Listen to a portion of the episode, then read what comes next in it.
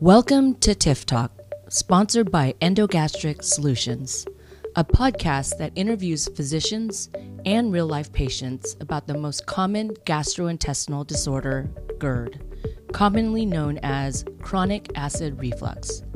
Listen to patients and physicians interact, break down the disease from different perspectives, and learn how taking the next step in your treatment can change your life.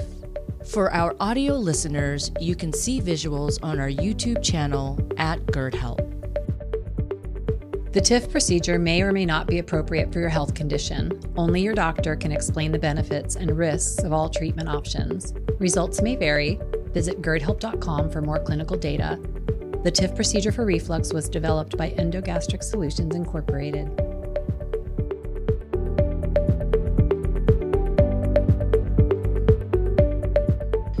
And welcome to our Tuesday night TIF Talk. My name is Lynn McFadden with Endogastric Solutions, and uh, here with me this evening is my colleague Amber. Also with me is uh, it's our pleasure to welcome our guest physician speaker, Dr. Andrew VanOsdol. And I'd like to just give you a brief bio on Dr. VanOsdol.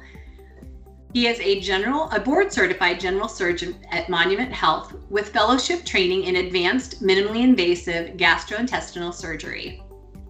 He attended undergraduate and med- medical school at the University of South Dakota in Vermillion and completed his general surgery residency at Gundersen Health System in La Crosse, Wisconsin. Dr. VanOsdol remained in Wisconsin after his residency to complete a fellowship in advanced minimally invasive and bariatric surgery, where he received specialty training in minimally invasive surgery with a focus on hernia, anti reflux, and bariatrics. Dr. VanOsdol is a native of Rapid City who enjoys running, biking, fishing, and playing with his four children. Welcome to the TIF Talk this evening, Dr. VanOsdol, and thank you for being here. Yeah, thank you, Lynn. Thank you for having me. You bet. It's our pleasure. Um, and just to, I guess, to kick things off, Dr. VanOsdol, would you like to give us um, just a definition of what is GERD? Yeah, so uh, GERD is generally, you know, stands for gastroesophageal reflux disease. Um, and basically, it's stomach contents that are coming up into the esophagus. You know, our stomach makes lots lots of different enzymes and acid especially that's meant to break down foods and proteins in foods which our body is kind of made of. And and those enzymes and acid are meant to kind of go down the intestinal intestinal tract. And um, and there's supposed to be a valve there that keeps them from coming back up into the esophagus and can even come up into your mouth. And so um, reflux in general just is, is any stomach contents, so things actually making it down into your stomach and then coming back up into your esophagus and higher up in the system. Wonderful, thank you. So, how do folks know they have reflux? How do they get diagnosed? Yeah, so um, first off, there's a number of you know symptoms that tend to be associated with reflux. So often people will notice heartburn. That's kind of the, the classic symptom that we think of with reflux, and that's really that acid kind of burning the esophagus. Um, but everybody's wired a little bit differently. And in general, the esophagus is kind of this transition zone where it goes from, you know, pain fibers that we can pinpoint, localize, and muscles that we control in our mouth to the rest of our intestinal tract, which really doesn't have those same pain fibers. And so some people feel heartburn, but some people don't. Um, and so there's other sort of symptoms that can be associated with reflux. Um, and that tends to happen, you know, when that reflux actually comes all the way up and can start getting in your mouth. So you can have nighttime regurgitation, chronic cough, um, even, you know, things like dental erosions from that acid coming up and eating away at your teeth. Um, and then typically, so somebody will present to their doctor with some of those symptoms. And um, it can have problems like stricturing, so they might have problems swallowing. Um, and then once we, so once we get a candidate that we believe you know, has some symptoms that are typical for reflux, then we'll begin a workup process, uh, which is kind of a series of, of tests that we do just to make sure that that's really what's going on. Right, excellent. So, um, so you have your typical symptoms, or like you said, your classic symptoms. But are there atypical symptoms or things that present that others might not see as a potential symptom of GERD? Yeah, there, there's a number of things that we would consider atypical symptoms. The the one that I think we see most commonly chronic cough, um, but there can be a lot of other things too. uh, frequent pneumonias or aspiration events. Um, pulmonary fibrosis is one that, that I tend to see a lot of. Um, and those can be people that with adult onset asthma and they get diagnosed with asthma and, and you know turns out that uh, the cause of their asthma is really these kind of micro aspiration events from reflux. Um, so most of those atypical symptoms do though kind of tend to revolve around upper uh, upper airway problems, upper respiratory problems. Um, like I kind of mentioned the dental erosions before. Some of the problems with those atypical symptoms are that they can be caused by lots of different things, and so they can be misdiagnosed. Um, but uh, but reflux uh, can cause those things, and, and oftentimes they tend to be multifactorial too. So maybe somebody does have some component of allergies that's causing their cough, um, but then it's worsened by reflux. And I always kind of liken it to um, you know poison ivy or any sort of allergy. You know if you if you go out for a hike in the woods and you get some scratches on your leg and then you walk through poison ivy, that's going to be worse because there's these mucosal breaks there. So so reflux can even kind of worsen some of these common allergy symptoms or other symptoms that you might have just causing damage to those surfaces, which then allows other things to get in there easier too. Yeah, that's a great analogy, an easy to understand analogy. Um, and it's it's really the message is get evaluated. If you're having symptoms and you're not sure what's causing them, you know, uh, find someone like you to help um, help um, evaluate and see what's at the root cause. Um, right. When when someone has uh, those symptoms, what what are some man- things to help manage reflux? Yeah, so so commonly when somebody presents to their primary care physician, or or even if they're just doing a little Google MD, um, maybe they'll they'll start seeing okay, maybe reflux is what's going on, and so they'll start by um, taking a medication like omeprazole or Prilosec or one of those those common forms we call those proton pump inhibitors. Um, those medications literally block the stomach from making acid, so they don't always stop the reflux from occurring. They just really take the acid out of the reflux. Um, that can really help manage a lot of those symptoms most of the time, like heartburn oftentimes will be improved with that. Um, there's a lot of lifestyle modifications people can do as well. Those would include things like not eating before bedtime. Um, re- reflux is really a, a, kind of valve and pressure problem to initially. So anything you can do to reduce pressure in your stomach, that's going to be things like not overeating, avoiding eating before bedtime, um, not not lying down after eating in general uh, are going to improve your symptoms. Unfortunately, a lot of things that worsen reflux are, I, I always tell people they're, they're kind of the best things in life. It's, uh, you know, chocolate, caffeine, alcohol, um, all that we want to, want to eat and do before bedtime uh, really are going to worsen your reflux. So, so there are a lot of lifestyle modifications that you can do. Uh, propping the head of your bed up a little bit to try to get your head elevated. Um, those are and those are generally the things that people will start to try on their own before coming in to see their provider, or maybe they go in to see their provider, and those that's that's where most people are going to start. No, that's excellent. Thank you very much for that. Um, so once they have, um, you know, their lifestyle modifications and medications exhausted, or let's back up first. You did mention PPIs, and a lot of folks are aware of what those are, or proton pump inhibitors. Um, do you see any long-term issues with staying on a proton pump inhibitor when they choose that option to manage their GERD? That's a great question. That's one that we get a lot. Um, and of course, there's been a lot of uh, information in the lay press in the last few years about proton pump inhibitors. And, and I did kind of mention that initially, you know, acid, the stomach uh, makes acid and it makes acid for a reason right? Our body doesn't just do things to do them for fun. It, it generally does things for a reason. So so that acid that's in our stomach does help uh, it's kind of your body's first line of defense maybe if you eat a bacteria or something that you shouldn't have. Um, it does help your body digest foods and absorb certain vitamins and, and calcium and things like that. And so there are associations um, and this is a little bit of a difficult thing to talk about because um, it's really hard for us to know for sure uh, with some of these, but there's definitely associations between people being on those medications for a long time and certain other disease processes. So I, I do think it's important to emphasize that there's no direct cause and effect that's been shown with these, but there's definitely associations. So people that take PPIs for a long period of time, we're talking 5, 10, 15, 20 years, um, they're at an increased risk of osteoporosis, um, interestingly, Alzheimer's disease, cardiovascular disease, um, uh, certain pathogens of the GI tract, like C. difficile, colitis, pneumonia, heart attacks. Interestingly, if they have a heart attack, they're also more likely to die from it. Um, but again, it's hard for us to know how, how much PPIs are really contributing to those things. So there are definitely things to take into account. Alzheimer's is the one that I, I um, always use as an example because everybody's scared of Alzheimer's. Um, and it's a relatively rare disease. So, you know, your risk of Alzheimer's if you're on a PPI is, uh, is twice as high uh, than it would be just for the general population. But it's a relatively low risk in the general population. So that risk in the general population is only about 0.75%. So if you're on a PPI, it's only about 1.5%, meaning that you're still pretty likely to never get Alzheimer's. Um, but certainly if you're if you have a family history of it or you're worried about it for some other reason, it's something to consider. Yeah, thank you for that. It's it's you know some some people are very adept at using the internet and figuring those things out on their own and reading a lot about those uh, potential health concerns associated with PPIs. But you know when they they are they do work for some. But you you mentioned one thing that I think was interesting, and maybe you can expand on it a little bit too. You mentioned GERD being an anatomical issue.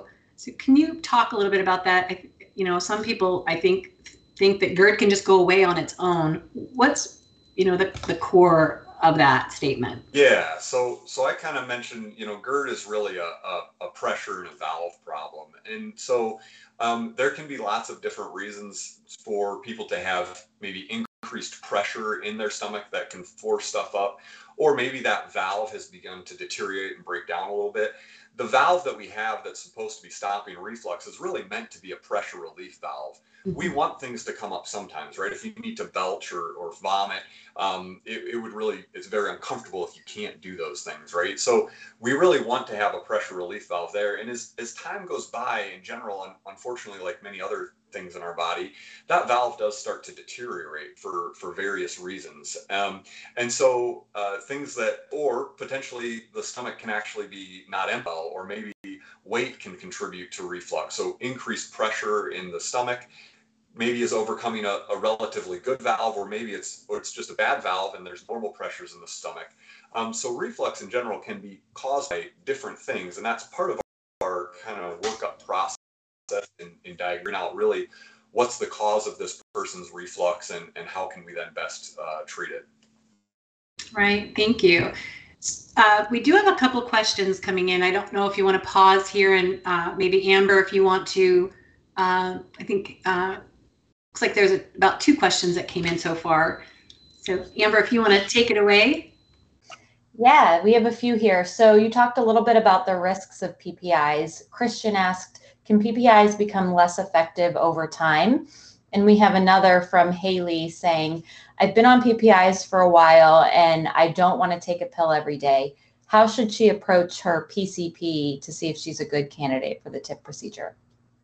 Yeah, so both great questions. First off, yes, we do see um, the body adapts really well, unfortunately, and includes adaptations to medications. And so what we see is that most people with classic typical heartburn symptoms, about 90% of them will have good relief when they start taking a PPI.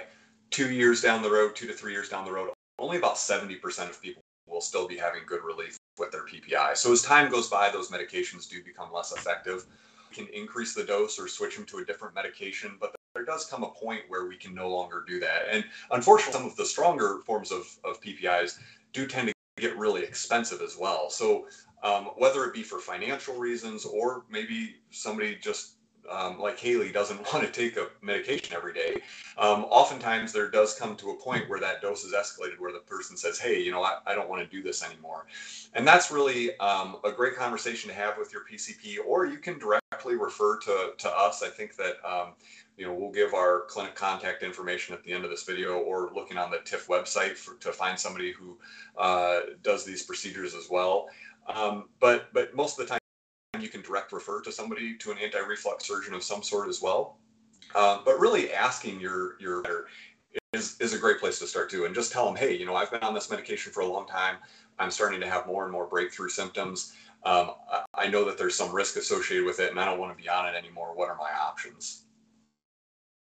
Yeah, I think that's a great a great response, and thank you for that. Um, we we're all about uh, helping folks understand that they can advocate and they can push and ask for those options and um, have those discussions is key. Having those discussions is key.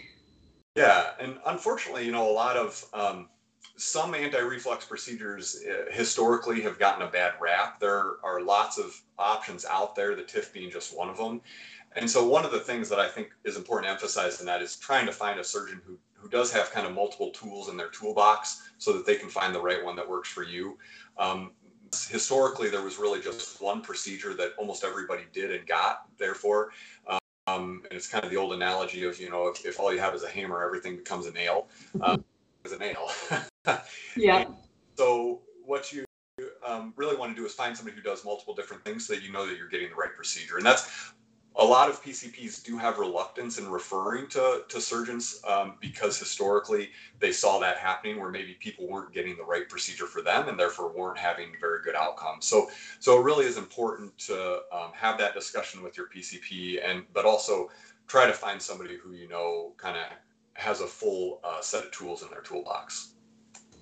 Excellent advice. And every in, every individual is different. Their anatomy is different. So what might have been right for your friend down the road might not necessarily be what's right for you. Uh, yeah, absolutely. Yeah, so that's absolutely. it's excellent advice, and there there's a plethora of treatment options out there. So having those discussions, letting your doctor evaluate you, and um, having making those decisions together. Amber, was there another question that you'd like to pose? Yeah, this is a great of those other options. We have a few questions here. So from Matt, is a TIF made out of a metal? Is a TIF made out of metal, like the LINX thing? And then from Jeffrey, I had a Nissen fundoplication seven years ago, and I've been told it's failed. Is TIF a good option after having a Nissen? Yeah, so those are, are both great questions. So two of the other options, and, and there are other ones out there too, but two of the more common ones are the, the LINX device and the uh, Nissen fundoplication.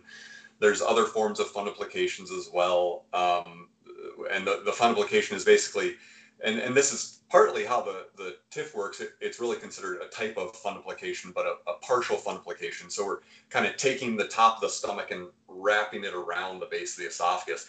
In a Nissen, it goes all the way 360 degrees around the esophagus. Um, in the, the TIF or, or uh, partial fundoplications, it goes part of the way around the esophagus, leaving some kind of natural esophagus there. Um, so, so first off, the, the TIF is not uh, made any metal. It, it does have a, a certain type of uh, plastic um, implant that uh, kind of helps to hold that wrap in place. Um, it's it's the plastic implants are kind of they're called H fasteners. They're kind of like the things that hold your socks together when you buy a new pair of socks. So they literally kind of you know uh, T-barb out, and so you have uh, one on the stomach side held to one on the esophageal side that's kind of holding that together. Um, those will often pass through with time, and, and that's okay. Um, part of that process creates scarring between the esophagus and the stomach, which holds things in place long term.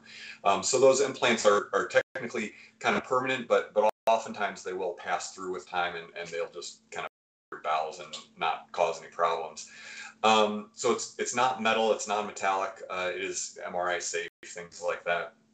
Um, in somebody that's had a, a fundoplication in the past, so that's kind of one of the downsides of the Nissen fundoplication is we do tend to see, you know, um, a lot of times because that wrap is is all the way around, um, a lot of people will have troubles getting things back up. So we talked about we really want a pressure relief valve, and so oftentimes um, with the Nissen, the, the, classic story of a failed Nissen is somebody who had it done, had control of their reflux, but wasn't able to belch or vomit until maybe, and on average, it's about seven years down the road you know, they'll say, "Oh yeah, I got food poisoning or, or I got sick," and and I and I actually threw. You know, it was the first time in seven years I actually threw up, and ever since then I've had reflux again.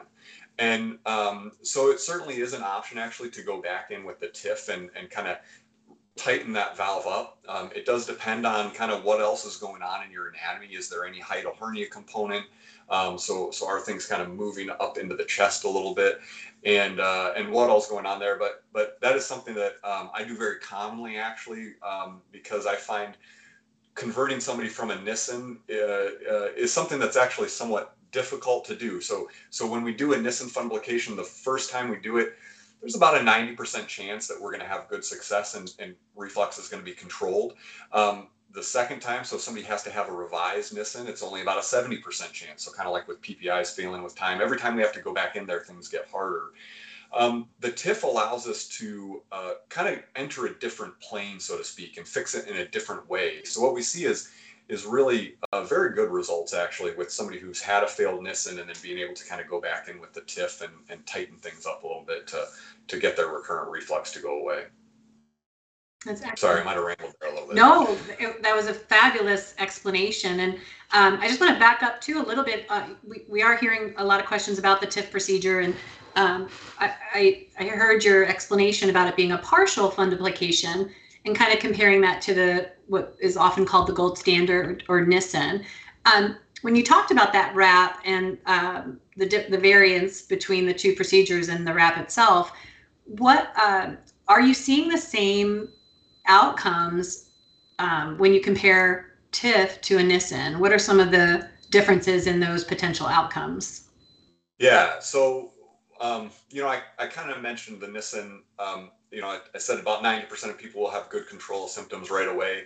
And I and I should give a caveat to that. You know, that's in that's in good hands. So one of the downsides of the Nissen is that it's it's very much an art. Um, the, there's little objectivity to it, and so it's very surgeon dependent as to what kind of outcomes you have. Unfortunately, you know, getting it not too tight, not too loose um, is it can be hard. You know, it's kind of like the Goldilocks and the three bears. You really want to get it perfect, and if you err on one side or the other, you're going to have problems.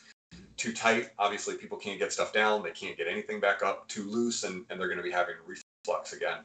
Um, so unfortunately, that percent number is with somebody who does a lot of Nissens. Okay, so so I, I, should give that caveat first.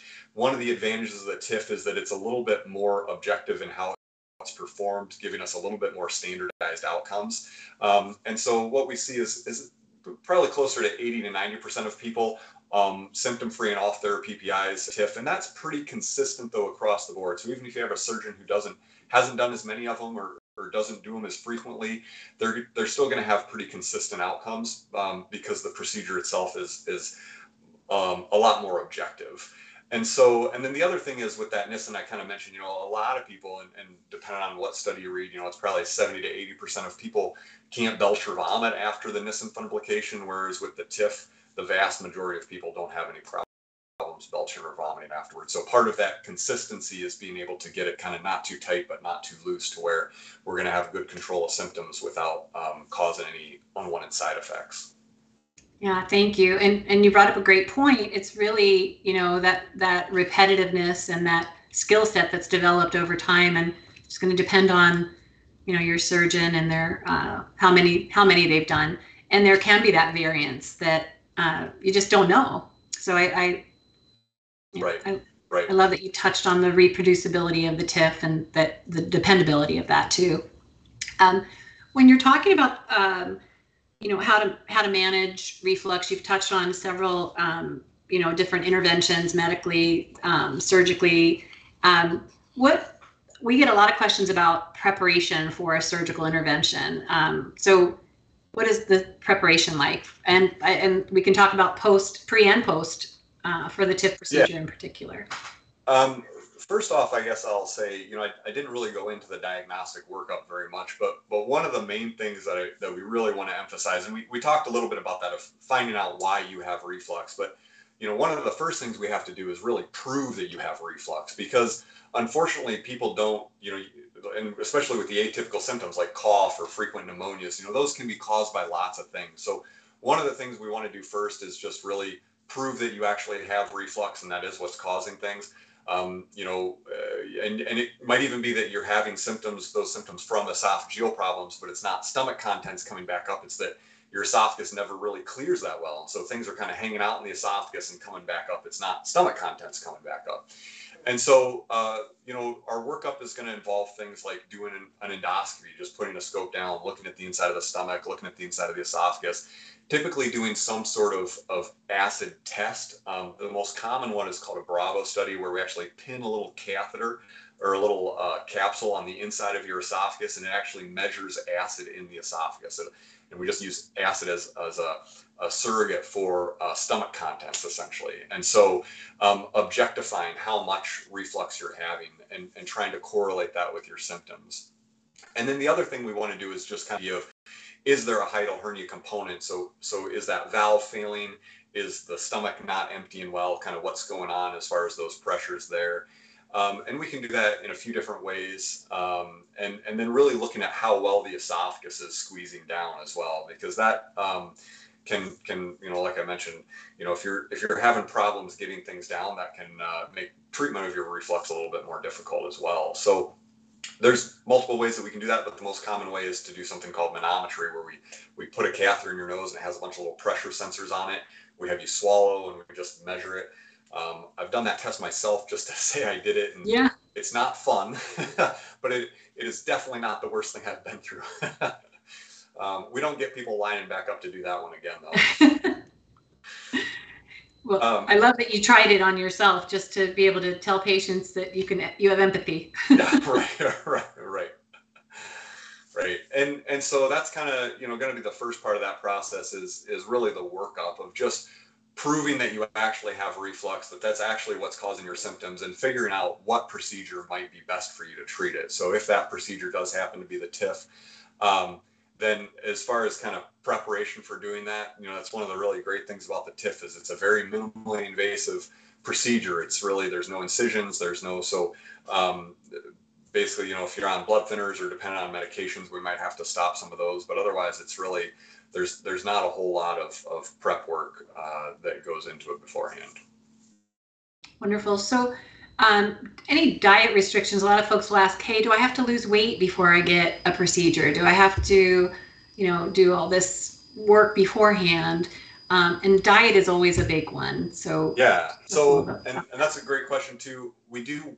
Um, you know, as I kind of mentioned, uh, weight is a risk factor for GERD. So the more weight you have, the more pressure there is pushing stuff back up. So again, we're, we're dealing with these pressures in this valve. And so um, the more pressure you have pushing stuff back up because we want it to be a pressure relief valve, at some point, yeah, you, you might have enforcing that valve.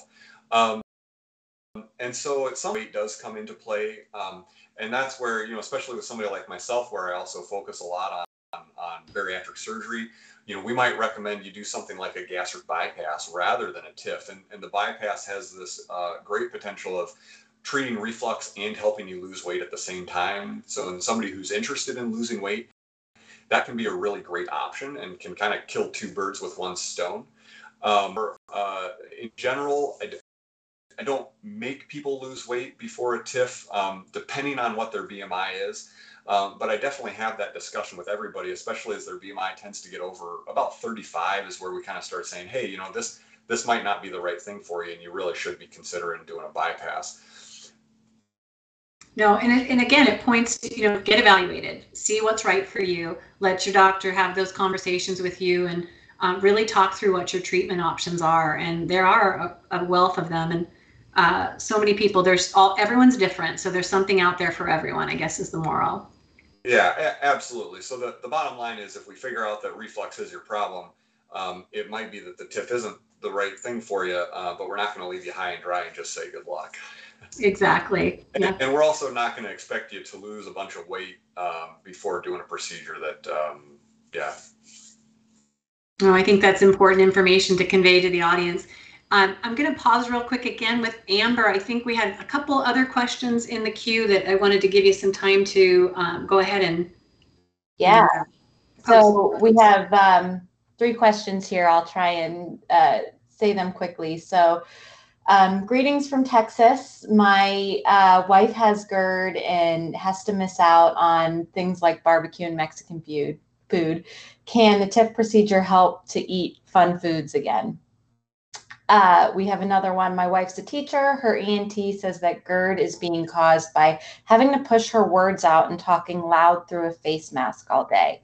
Her PPI drugs that he put her on aren't working. What would you suggest? Yeah. So, first off, um, that's a great, you know, thing that's about quality of life. So, it's really rare to have a patient in the office where, you know, they are, they've got pulmonary fibrosis or they're having these recurrent pneumonias. And I say, hey, you you need to do this to save your life much more frequently um, this is really about quality of life and and so it goes back to hey i don't want to take a ppi every day or or i don't want the risk of alzheimer's you know this is this is that's really what this is all about is saying hey I, I live in a place where you know socializing everything is about going to barbecues and i can't do that right now. I can't go out and be with my friends. I'm having to, to hide at home and this is affecting my quality of life. What can i do differently? And that is a, a great time to consider doing something like this or some sort of anti-reflux procedure where um, it's going to allow you to be able to go and enjoy a barbecue again and, and enjoy a dinner uh, and potentially drink with your friends and not be miserable for the next couple of days um, and I'm sorry, I kind of forgot the other question. no, that it, that's great. They were long ones. Um, so my wife's a teacher. Her ENT says that right. her GERD is being caused by speaking loudly through a mask, and her PPI drugs are no longer working. What would you yeah. suggest? So, so same thing there. You know, so I mean, one option is to, you know, not be a teacher anymore. Obviously, that's not a great option. um, so it's about quality of life. So if, if she wants to be able to keep her job, um, and if they think that that's a big part of the reflux is, is yeah having to yell which really increases the intra-abdominal pressure and can push you know you're pushing everything up essentially. Um, uh, something like a TIF or an anti-reflux procedure can can really improve quality of life if the medications aren't helping anymore. Yeah. thank you for those amber and, and thank you doctor for those explanations. Um, we hear that so much um, you know quality of life. I can't i can't participate in family activities. I can't play with my grandkids. I can't bend over and tie my shoe or lay down at night without refluxing. So, absolutely, when you do get some kind of intervention, no doubt your quality of life improves. And we hear it so often from folks who have had a procedure like the TIF procedure done, and they sing it from the rooftops that they wish they did it sooner. Um, so yeah. it's it's excellent advice. Thank you. And and I'll say too, you know, along that line, I mean, I hear so frequently people have maybe been putting up with something, you know, so long. This is like the old frog in boiling pot of water analogy, you know, where if you put a frog in a boiling pot of water, it'll jump back out. If you put him in water and boil it, he'll boil to death. And and so many people, because reflux is a progressive disease, meaning that it kind of slowly comes on with time and slowly gets worse, they they do tend to just kind of go, oh, this is, you know, I'm getting older, this is my life now, and and they they kind of just say, well, there's nothing I can do about this, and and they they almost get used used to or naturalize a lot of symptoms and and then all of a sudden those symptoms go away and they go wow my quality of life is so much better. How much this bothered me or how often i was waking up at night or whatever and i sleep so much better now. Um, so it is kind of fun to see that. Yeah absolutely. It's you know you're helping and they got the help they needed and really when we do these talks and we do educations like this and it's to help people understand there are options out there you don't have to live miserably. Um, and maybe the advice you were given five years ago, there could be new treatment options that are have entered the picture that might be ideal for you. So to you know consistently advocate for yourself and keep talking to your doctor about your your symptoms and and the disease, and hopefully uh, eventually get to somebody like you to to get some help and intervention. Um, are are you hearing those comments from your patients, Dr. VanOsdol? Those quality of life statements when you see them after the TIF procedure? Oh yeah, absolutely. And I think I think probably the one that I hear the most or that surprises people the most is how much better they sleep. Um, I think yeah. that a lot of people don't realize kind of how much that's bothering them at night, and they they again they just kind of maybe they maybe they don't even wake up. Sometimes it's their spouse that comments yeah. on it. It's not. Uh, but that's the one that I hear most commonly is I just did you give me something to help me sleep? I sleep so much better. That's excellent. We love to hear those things and very common feedback. I sleep better. I do more. I want to exercise now. I want to live my life. I want to. I've I've reclaimed my life, reflux free, and and I'm living a happier life now. So thank you for for sharing that. Um, we didn't talk too much about recovery, um, but I do want to pause for a sec and just see, Amber, do we have any other questions you might want to toss in here now? Yeah, we do have two more. Thank you, Lynn. So Romy asked, I was diagnosed with antral gastritis with the endoscopy. I'm being pretty strict with the diet and taking medicines, but I have symptoms such as burning sensation in stomach and chest, and it also dries out my mouth. Any guidance for this? Yeah. So um, antral gastritis is something that's kind of non-specific, so hard to really go off of entirely, but but pretty common for us to see um, and can be caused by lots of things. So, so just kind of off the bat, you know, it's it's hard for me to give really solid advice as to what to do next. But I would just say, kind of making sure that a thorough workup was done, seeing how much reflux is contributing, and that is something where, you know, maybe maybe there is some component of of bile coming back up or or maybe the stomach not emptying well and that's part of that irritation and that could be contributing to some of that reflux so so it kind of sounds to me like a little bit more workup needs to be done before um, before really uh, teasing that out. And, th- and there's a number of things, you know, w- which we haven't really touched on and, and that are, you know, related to reflux. And so, so gastroparesis, the, the stomach not emptying well is, is a common one to see with people that have gastritis. And that is where, you know, sometimes you'll, you'll read on the internet. And, and so sometimes I get this question of, you know, well, I read that lemon juice or apple cider vinegar can help reflux. And and that is actually true in people that have gas, gastric emptying problems because acid is actually a stimulant for your stomach to empty. So in those people, they might notice they take PPIs and and now their stomach isn't making acid and, it, and so their reflux has actually been worse. Um, and some of their symptoms are even worse because it's really their stomach not emptying well. And so now we've we've taken away the stim empty. And so even having them stop their PPIs and, and and it's a little bit counterintuitive because especially if there's irritation in the stomach and and I, I can't tell this person for sure that that's what's going on, but but using this as an example of sometimes things are a little counterintuitive, and so it might be that even you know adding acid to the stomach rather than taking it out would help that person, and so um, kind of lots of things to to think about there, um, and it sounds like just a little bit more workup might need to be done. Excellent, thank you. Amber, was there another one? Good. Yeah, we do have one more. Um, so can I still get the TIF procedure if I have Barrett's esophagus? Yes. Yeah, and that's that's a great question. Um, and it is again, you know, there's there's lots of things to consider there, but um, absolutely that that would not be considered a contraindication to having the TIF procedure. Excellent, thank you. In fact, yeah, that that would be a reason to consider doing it. You know, in somebody who has Barrett's esophagus, that's definitely a reason where you kind of say, okay, I know that my risk of esophageal cancer is higher, and I want to do everything I can to stop reflux from occurring.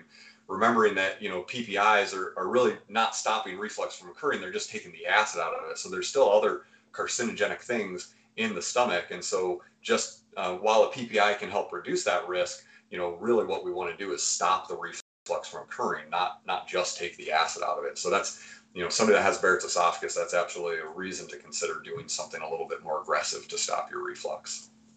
Yeah. Thank you for that, doctor. Um, and why is that? Um, maybe talk to us a little bit about the potential progression, the d- disease progression, if it's not managed or caught early on and uh, managed in with medications or, or, or otherwise. Yeah. So um, I'll I don't know if you want the long answer or the short answer on this, but I'll give you the long. Okay. um, so you know, um, Barrett's esophagus is really what we call metaplasia. So um, so metaplasia is a fancy word that means normal cells in an abnormal location. And so in this case, it's actually intestinal cells that are in the esophagus. And it's not that those intestinal cells have migrated up into the esophagus, it's that the esophageal cells start to morph into intestinal type of cells. So so the most common form of esophageal cancer in this country, this adenocarcinoma, is, is related to this morphine process where acid and digestive enzymes are coming up and damaging the esophagus. And those esophageal cells aren't really made to deal with acid and digestive enzymes. So they'll start to morph into intestinal type of cells that are better able to deal with acid and digestive enzymes. So that's the first step in that process is that, that intestinal metaplasia or Barrett's esophagus. So once we start seeing that occurring, we know that that person has about a, a 25 to 30 times higher risk of esophageal cancer. Now, like anything, uh, we can give numbers in different ways, and it sounds really scary when we say that. Um, because esophageal cancer is a really, really rare cancer, which is a good thing because it's a bad one to get. Um, it's almost universally fatal within six months, or it's got about a six month life expectancy. So it's definitely one that you don't want to have.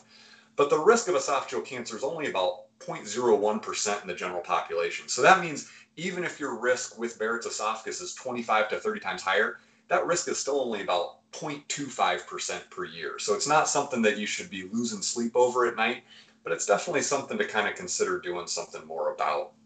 The next step then is we've kind of set metaplasia. So they're still normal cells, they're intestinal types of cells, but they're in the esophagus. Um, as, as we continue to see damage occurring, that'll start to actually turn into dysplasia. And dysplasia is that truly precancerous change where those are the cells that that if given enough time will turn into cancer. And that's when your your risk of esophageal cancer really starts to go up and we we really start to get a lot more aggressive in saying, okay, we need to get rid of those cells. We need to do something about this. Um, and so, uh, and then from dysplasia, obviously, it, it eventually turns into cancer. Gotcha. We're asked about that correlation often, and, and, a lot of times you find that patients aren't aware. They don't realize that the disease can can progress. It doesn't always, but it can. Um, again, pointing back to the same thing we were stressing earlier about uh, early detection, early early cure, and getting evaluated to find out what's going on and what can be done about it interventionally. Um, so thank you for that. Um, Let's talk a little bit about recovery. That's always a big question on these talks and in general. Uh, what's recovery like after uh, the TIF procedure or an anti-reflux procedure? Yeah, so in, in general with the TIF procedure, um, you know, if we're able to do it all through the mouth, um, the recovery is, is really fairly simple. The biggest complaint that I hear from patients is just really a sore throat. Um, it does kind of hurt to swallow for a couple of days.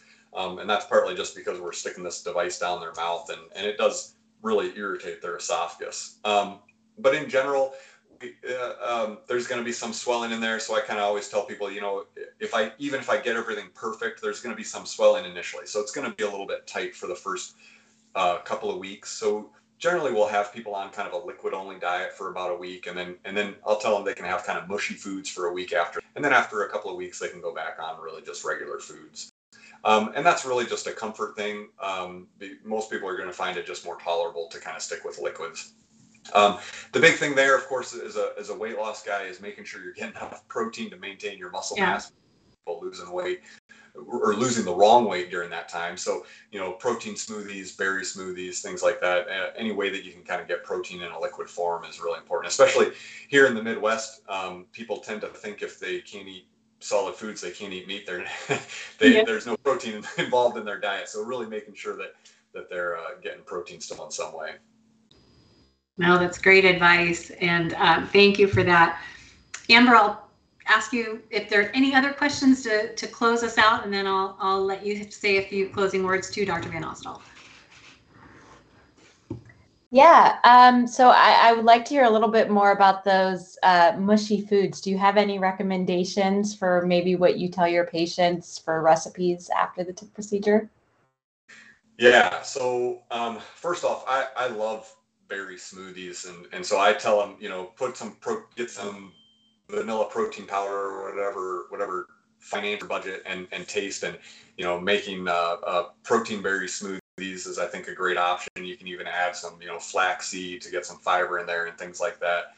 Um, you can also even, you know, so in that kind of second week, doing things like, you know, mashed sweet potatoes or, or, or even mashed potatoes, yogurt, especially Greek yogurt. That's a great kind of um, high protein uh, food as well. Uh, but really, anything that's kind of been, you know, through a blender essentially is gonna is gonna be something that'll probably be okay. Excellent. Now I'm hungry all of a sudden. I wonder why. How about anything else, Amber? No, I think we've got all the questions in the chat. Awesome. Well, thank you for thank you for helping with those.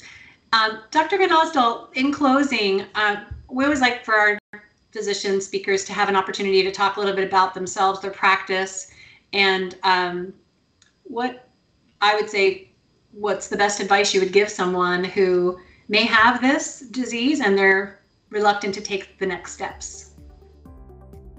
Yeah, I, I really think um, best advice to give is, is kind of what I already said and just um, trying to find somebody who has multiple tools in the toolbox. Um, you know, personally, of course, I'm biased. I always tell people I'm I'm a surgeon, so so that that affects my worldview. um, but uh, but finding somebody who especially has that kind of weight loss component too, because unfortunately that is you know, it's a lot of patients that we see that come in for really in the long run, a, weight loss operation is going to be maybe a better fit for them. And so making sure that you find somebody that kind of has a full armamentarium or full set of tools in their toolbox, or at least is going to be able to get you to the right person. Um, so often it is the case where maybe it's not, you know, maybe they don't do weight loss surgery too, but they have a partner that does or something like that. Um, but just making sure that they're going to be trying to do the right thing for you and get you to the right person that you need to be going to. Um, absolutely talk to your primary care doctors because they're the ones who really are going to be able to tell you who, who to go to and who not to go to and kind of help help along in that process. Um, and and just you know kind of trying to talk to your doctor about them. You, you've mentioned that I, I feel like a couple of times here. Um, but uh, the the internet's not always the best source of re, uh, you know for um, for reflux or for medical opinions in general um, it's fine to talk to people and it's good to talk to people that have had this done and you can often find communities on facebook or, or whatever social platform you use um, to try to talk to people that have had things done but but you do have to kind of take things with a grain of salt too and um, so just getting lots of different opinions i think is a good idea. Yeah it's great advice. We all know um, google md trust but verify right? right right um, thank you for thank you for that. And how about uh, tell folks how they can find you? I know we have your contact information up on the screen, but if you want to close out telling us a little bit about your your practice and uh, who they might talk to when they call or anything like that. Yeah, so uh, I'm a I'm a obviously in Spearfish, South Dakota. Um, we uh, because we're in kind of a rural part of the world, we um, do end up getting patients from a long ways away. So we've had patients from up to four to 500 miles away. And, and um, so we do really try to do a good job. We actually have a program coordinator, uh, Becky is her name. She does a great job of kind of recognizing if somebody lives further away and trying to get them set up so that we can do kind of a clinic visit and diagnostic, di- diagnostic testing all at the same time. Um, telehealth has really made a lot of that easier too, so we can do visits over the phone with people and and um, uh, get a little bit of an introduction that way to make sure that we're going to kind of maximize their time and efficiency so they're not having to come to our clinic for multiple different things. Um, so if you call the number that's there on the screen, Becky is the one that you're going to get. If she doesn't answer right away, just leave a message. She's very good at calling you. Um, and she really is our uh, the brains behind our organization. She keeps everything in line and, and does a great job of making sure that people are um, where they need to be at the right time and, and in the best way possible for them. That's awesome. Well, definitely, folks online tonight, if you're in uh, Spearfish, South Dakota, give Dr. Van Osdol a call and, and chat with Becky. Um, and how fortunate you are to have a Becky. Not every not everyone has that, yeah. and and uh, oh, yes. that's it, it's a great it, it's a great uh, benefit to the patients. They kind of have a navigator to help them go, get through some of those often hurdles or barriers to care. So uh, thank you for pointing that out. And Becky, if you're watching, thank you for all you're doing on behind the scenes. Um, and thank you to Dr. Van Osdol. We just love having you on tonight and sharing your expertise. Um, and Amber, thank you for your help with the questions. Um, I wanted the folks tonight on on the uh, live segment tonight to know too that there's um, a website called uh, GERDHelp.com and there's a physician finder tool on there. So if you're out of that uh, Spearfish, South Dakota, or how many miles did you say your catchment area is? if you're out of that thousands of miles away, uh, you can go to GERDHelp.com and you can search by zip code or state. Uh, there's a physician finder in the upper right hand corner in bright orange so you can you can go there also on GERDHelp.com you can download uh, there's instructions on downloading a mobile app that um, we find is super helpful for folks who struggle with reflux. Um, it's loaded with articles and information, um, and it really helps you just diary your GERD journey and um, helps you kind of recount your days and how you've been struggling and helps having those conversations with your docs when you do go in for those visits. Could be your PCP, your specialist, um, you know, whatever doctor you're seeing talk to them about your reflux, put it on their radar, let them know you're struggling. Um, so feel free to download that up. And um, as always, we, we do these every Tuesday. So uh, you're welcome to tune in again. And uh, want to thank everybody for joining. And again, thank you for your time, Dr. Van Osdol. Yeah, thank you. Thanks for having me. You bet. It's our pleasure. Thanks, Amber. If you are suffering from chronic acid reflux and want more information, please visit GERDHelp.com or download our GERD Help mobile app. Thanks for tuning into another episode of TIF Talk. Leave your questions and comments on our social media at GERD Help. Live well, GERD free.